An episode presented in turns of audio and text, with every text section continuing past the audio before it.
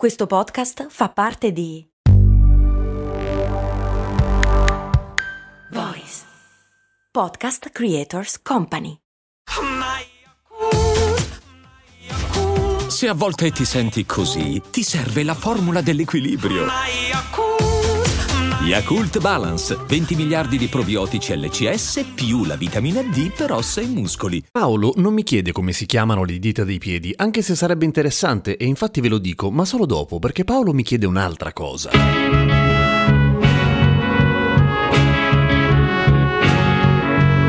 Ciao Giampiero, magari è un problema solo mio, ma chiedo, perché c'è chi riesce a muovere ogni singolo dito del piede e chi può muoverle solo tutte insieme?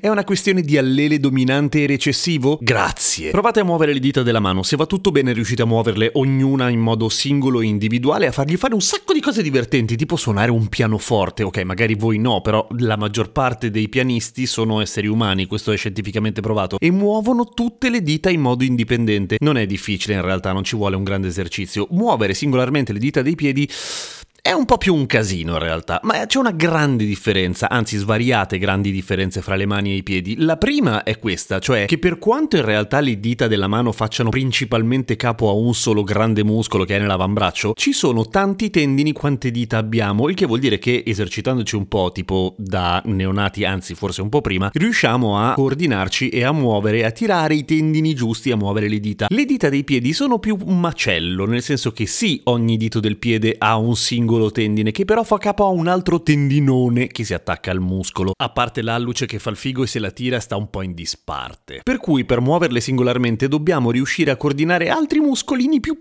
piccolini che ci sono ed esistono ovviamente perché esiste chi sa muovere le dita dei piedi benissimo, anzi ci sono persone che per svariate ragioni non hanno le mani che hanno imparato nel corso della vita a usare benissimo le dita dei piedi fino a riuscire a suonare, dipingere, scrivere e fare un sacco di altre cose, per cui volendo si può, ma è una questione di esercizio. Paolo tu mi chiedi se la questione è genetica oppure no. Può essere, nel senso che da un punto di vista evolutivo non ha molta importanza saper muovere le dita dei piedi singolarmente se non per impressionare gli amici alle feste quando siete tutti fatti, perché ci serve più che altro avere forza su tutte le dita dei piedi per camminare, per fare leva, tanto che ci sono tutta una serie di ipotesi che provano a lanciare un po' il cuore oltre l'ostacolo e indovinare come ci evolveremo noi esseri umani e oltre ad avere una capoccia grandissima perché saremo molto intelligenti e dei grossi nerd, c'è chi dice che potremmo avere un unico dito del piede o due, l'alluce e poi gli altri. Che schifo! Però effettivamente non serve e più roba ci metti, più funzioni che poi non usi metti nel corpo, più hai rischio che si incasini tutto quanto, per cui è meglio avere giusto le funzioni che usi. Un po' come l'NFC del cellulare, ma chi cazzo l'ha mai usato? Toglilo, fammi risparmiare, no? Uguale, NFC quello per collegarsi Capito, no? No, non lo sai neanche tu perché non lo usi mai. Comunque, si può imparare? Sì, si può imparare e ci sono tutta una se- tantissimi thread su tantissimi siti di persone che si vantano del fatto che sin da bambini si sono allenati ad allargare le dita dei piedi e a muoverle singolarmente. C'è chi ci nasce con quella qualità e riesce a farlo e quindi riesce a salutare quando sta facendo la verticale, per esempio, che è utile, soprattutto se non hai voglia di sforzare la voce e dire ciao. Beh, comunque per tornare al nome delle dita dei piedi, il vero nome delle dita dei piedi è piuttosto noioso, è primo, secondo, terzo, quarto, quinto dito.